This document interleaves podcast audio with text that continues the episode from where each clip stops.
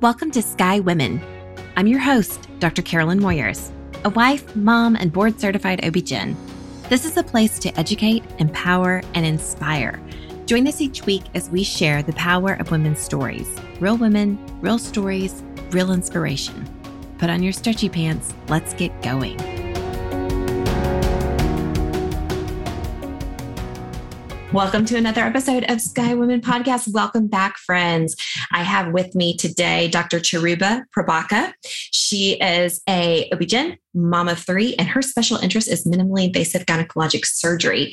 So she knows a lot about abnormal uterine bleeding and fibroids and minimally invasive treatments. Welcome, Dr. Prabhaka. Thank you so much, Dr. Moyers. It's a pleasure to be here. I am so excited. Thanks for having me. Absolutely. Welcome. So let's get into it. First of all, you did a minimally invasive gynecologic surgery fellowship. So talk to us about that. Yeah, so um, I did a first, uh, you know, right after medical school, I did a four year residency in OBGYN in New York. And at that time, I really figured out that my passion was surgery and I wanted a little more training in that. And so I applied for a minimally invasive gynecologic surgery fellowship. And I was lucky to actually end up in Brooklyn for two extra years where I got to train in the more, more advanced surgical techniques, including using the robot and more advanced laparoscopy as well as vaginal surgery. And at that time, I was seeing a lot of patients with fibroids and abnormal bleeding. And so that sort of became the bread and butter of what I did in fellowship and then uh, really developed into a strong interest of mine over time. Awesome. So, if for those who are listening and don't know necessarily what fibroids are, can you explain that to us? Yes. So fibroids are benign tumors of the uterus, and they're made of smooth muscle, just like the type of muscle that the uterus is made of. And often they can come up in the late 20s, uh, maybe 30s, for some women, even later in the 40s. And they can create a lot of symptoms for patients and like i said most most often they are benign or, or not dangerous they are very very rarely cancerous Right, right. Okay, so these non cancerous masses within the uterus that can be on the outside of the uterus, within the body of the uterus, they can be kind of all over the place. Sometimes eh, visually trying to explain it to a patient, I kind of explain it as like warts on the, on the uterus. Yes, yes. Okay, so what type of symptoms do they cause? So sometimes fibroids actually don't cause any symptoms. So right. a patient may actually never know that they even have a fibroid unless they were getting a scan for something else. And or at the time of C-section, a lot of times we'll find fibroids. Exactly. Yeah. Exactly. When they're delivering their baby or they're getting a a CAT scan or something for something else and a fibroids are found. But mainly fibroids present with bleeding. So very heavy bleeding, very irregular bleeding. Patients often say they're changing multiple pads or tampons. They can also feel a lot of pelvic pressure and pain. Um, sometimes pain with intercourse or, or sex. So these are some of the most more common symptoms that patients mm-hmm. present with. Sure. And if it's bulky enough, it can press against the bladder or the bowel, and you can even have symptoms with constipation and difficulty emptying your bladder. Right. That's right. That's right. And some patients even look pregnant. You know, they've got right this, eh, this mass that's growing, and they're all alarmed. And you know, it almost looks like they're four or five months pregnant, and then we actually find out that it's actually a fibroid. Yeah. Yeah. So, talk to us about. And it, there's sometimes this acute pain that we can have with a fibroid. Yeah. So this is sometimes this is how actually patients even figure out that they have a fibroid. You know, they have severe cramping, severe pain. They're rushing to the ER and then they get a scan that shows just shows a fibroid. And what happens is when fibroids are growing, at some point they can lose their blood supply. And when this happens, they start to secrete very inflammatory little chemicals into the into the pelvis that can cause very bad pain and very bad cramping. So a lot of times, even in pregnancy, actually, this is how sometimes fibroids present. And so this is this can be a type of presentation more acutely. And at that time, we're really going after pain control. You know, the ER, we're not making you know urgent decisions to do surgery but we are helping the patient with pain control and then talking about okay what else can we do right right the times that I've seen this that are the worst are usually in pregnancy whenever they have Yes. a fibroid that's yeah necrosing. Yes. Yeah. And that, Yeah. can, that can be really tough because it can mimic preterm labor and patients are thinking, oh no, am I going to have this baby early? But it's it's actually the fibroid that's causing these contractions. Right. Okay. So what causes these fibroids? You know, that's a million dollar question. Right? Everybody wants to know. My Um, body has to know. That's right. That's right. Yeah. That's actually one of the first questions patients ask me. You know, what did Yeah. I do? Why did I get this? You know, how did I get this? And as far as we know, you know, it's it's a complex interplay of different factors. So the first is genetic. A lot of times patients will say, "Oh yeah, you know, actually my mom had a fibroid and my grandmother and my aunt and they had a hysterectomy because of that." And and so it can be definitely genetic. Number 2, you know, race ethnicity also plays a role. We know mm-hmm. that African American women are disproportionately affected by fibroids as well as darker skinned women. So south asian women um, are also you know are found to have fibroids at an increasing rate. But really i've seen them you know in everybody. But by the time women are about 40 to 50 about 70% of women have had a fibroid. Um, not all are symptomatic but you know they, they've had them. And then lastly and i think the most important one that i try to impress upon patients is your diet. So estrogen containing products animal products that have a lot of estrogen can make fibroids grow so i promote a more plant-based diet Mhm. more cruciferous vegetables that kind of thing so at least that is something that is in our control we can't Right. really you Control know, our genetics. control our genetics or Right. you know what happened with our grandmother and our mom or the fact that we got it but at least you know we can eat more healthy and maintain a healthy lifestyle so we prevent it from growing more or causing us more issues Right. Okay. So we talked about possible complications of uh, fibroids in pregnancy and a little bit about prevention. So if somebody's really struggling with with fibroid with heavy prolonged vaginal bleeding, they're really tired of the symptoms, what are our treatment options? Yeah you know there's so many treatment options now and they're constantly being updated which is which is great. You know a lot of my patients will say oh my mom had bleeding and she had hysterectomy. Like that was like the only The treatment. only, right. you know exactly. Like everybody had hysterectomy for bleeding. So luckily we have newer things and newer ways of looking at treatments now. And so we start with you know medical management. So birth control pills can help with just the bleeding, the symptoms. A lot of it is symptom control, right? So if you're really looking to take away the problem, then we look at surgery. But if you're looking more to just have a better quality of life and take away the bleeding and the pain, then we've got medications. We've got the Mirena IUD, which is also really great, kind of a non invasive way of, of helping for several years. And that works very well if you have small fibroids. Right. We've got uterine artery embolization, which is a procedure that uh, kills off the blood supply to these fibroids and makes them kind of shrink. And so that's a really good one as well. And for patients who really have more bulk symptoms, pressure symptoms, you're looking pregnant, I mean, it's really a lot.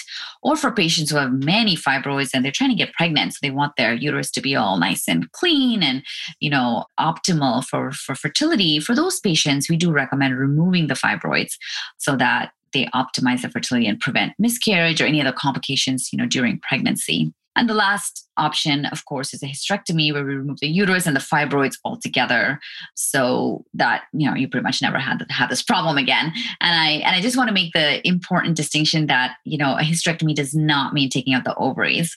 I feel like a lot of patients are they just don't want a hysterectomy because in their mind they're thinking that means oh no I'm going to go to menopause and my hormones are going to be all messed up and right. um, that is not the case at all. It is just we're just taking the uterus and the fibroids, but we're leaving we're leaving the ovaries.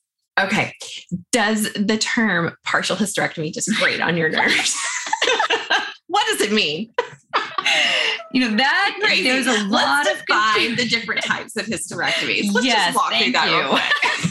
yes, this is this is there's a lot of confusion around this, even amongst doctors. Even you know sometimes even depending on where where you are in the country, everybody you know uses a different terminology. So a total a hysterectomy means removing the uterus. That's Right. that's all it means. A total hysterectomy means removing the uterus and the cervix.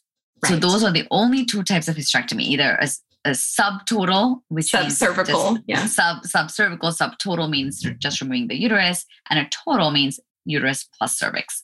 And then the ovaries are completely different things. So it's either hysterectomy with removing the ovaries or without remo- removing the ovaries. So yeah, those are it's I thank you for bringing that up because that is so important and I think it causes so much confusion and fear because you know patients already in their mind are like, "Oh no, I'm not doing that because I, I want my hormones." So you can definitely keep your hormones if your ovaries are good. There's no reason to take out your ovaries. Correct. Where in in years past, that was not the case, right? Like, I mean, you're done having babies. We're going to take out your ovaries. That's thank right. God we've like learned more and we're, we've advanced. When you know better, you do better. that's that's right. Yeah, you're right. I mean, a lot of yeah. I feel like I mean, hysterectomy was so common. I even had a patient say she had hysterectomy for birth control purposes. And I was, you know, really trying not to roll my eyes. But, you know, right. 40, 50 years ago, these things were being done. Right. And you're right. Uh, the ovaries, well, we're already in there. So might as well take out the ovaries.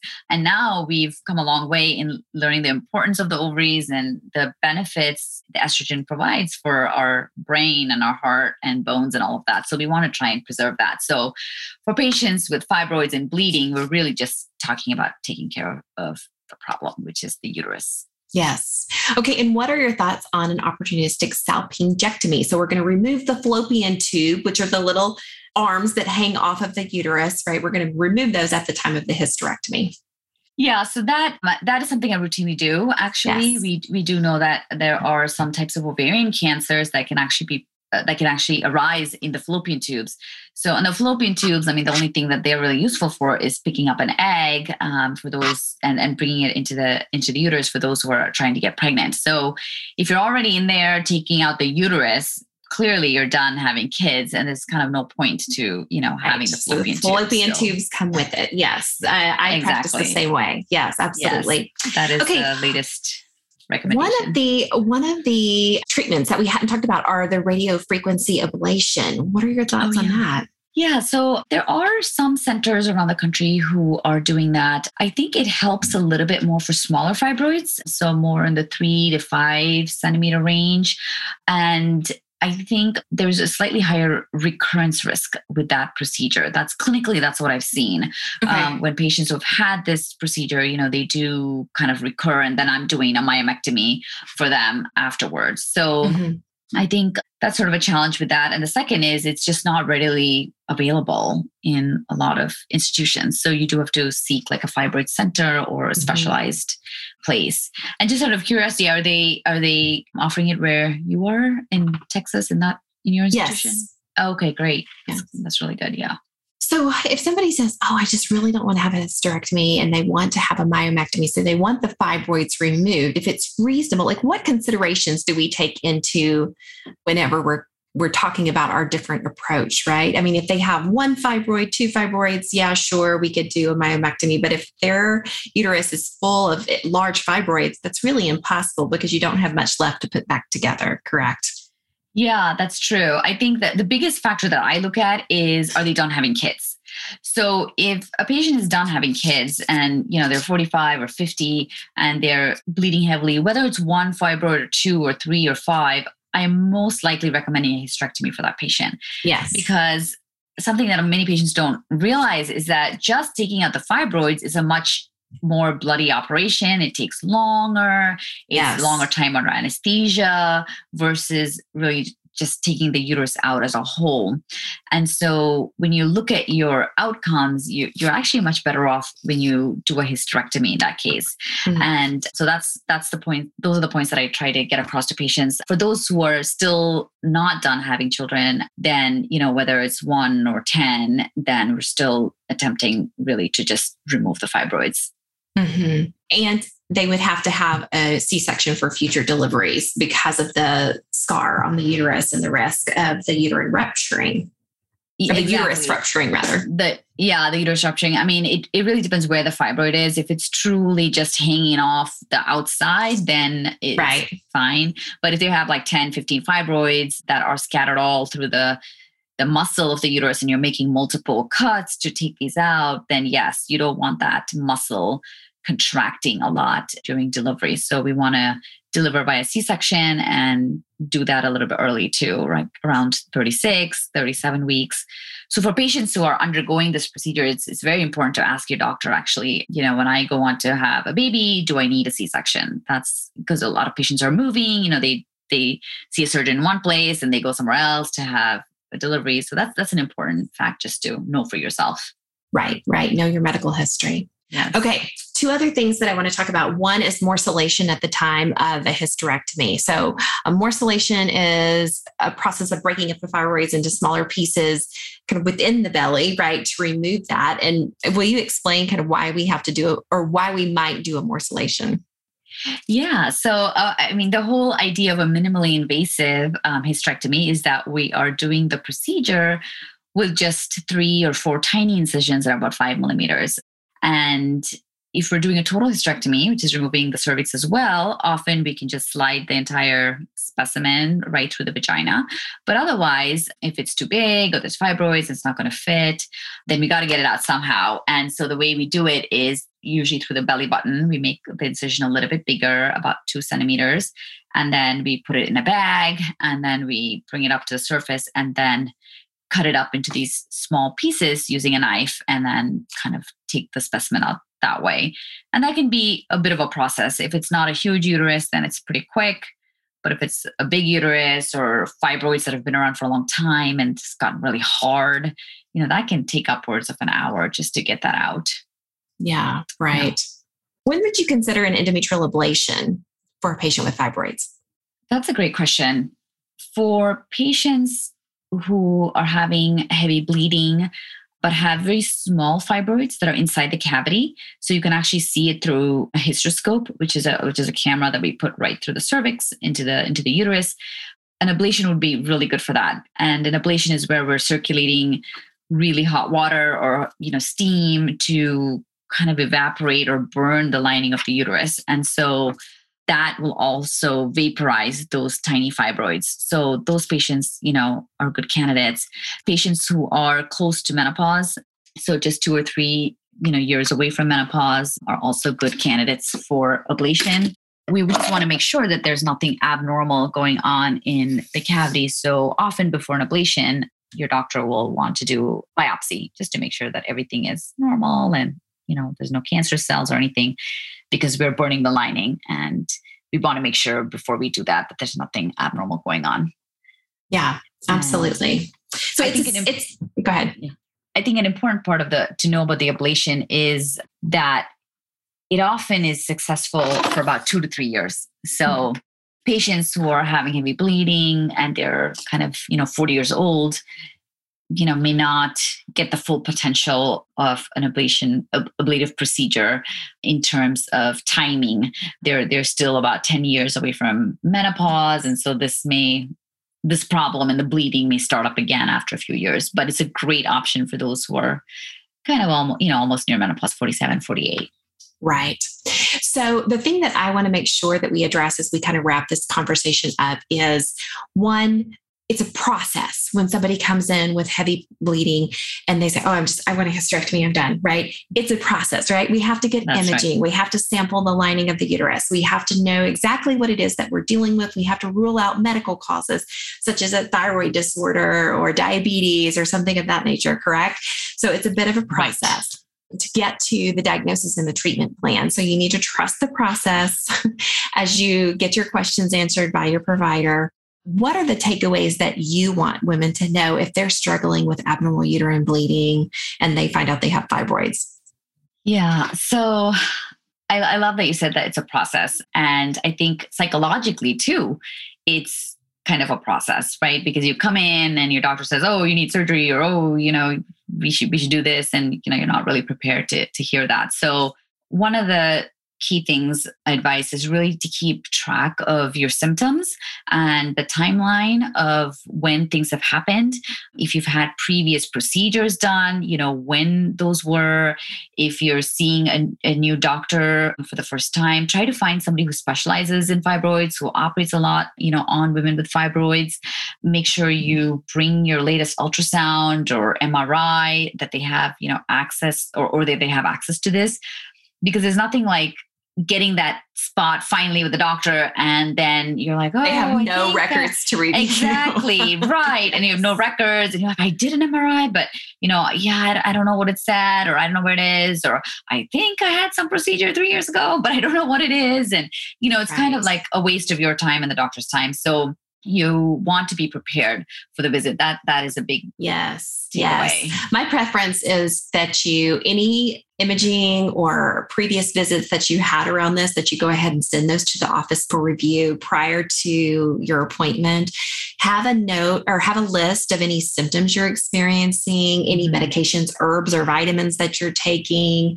You know have that notebook ready to to get your questions answered.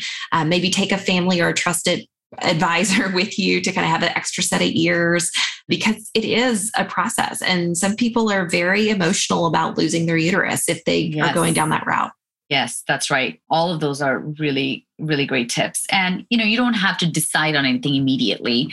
You know, you often, there are multiple conversations prior to going to the operating room or prior to deciding to get an IUD or right any such thing. So ultimately, I really want women to feel that there are options for them and that they're, that this is not a sentence of like how life should be. Because Right. sometimes I also hear that from patients. Well, I guess I'll just deal with it. You know, I'm I'm in bed like 10 days out of the month, but uh, this is how it was in my family, so I'll just deal with it. I'm like, no, you don't have to deal with that, right? There are options. And so I I urge all patients to just consider that there are many things out there that that can help you. So speak to your physician about that. right right. And you addressed a lot of those you know from pills to an iud there's just so many options. Right. okay it has been a pleasure. Thank you so much for joining us to have this chat about abnormal uterine bleeding and fibroid management. I would like you to tell everybody where they can find you Yeah, this was my pleasure. And you can find me at on Instagram and YouTube at the fibroid doc or on my website at www.thefibroiddoc.com. Thank you so much for having me. Absolutely. Until next time, be well.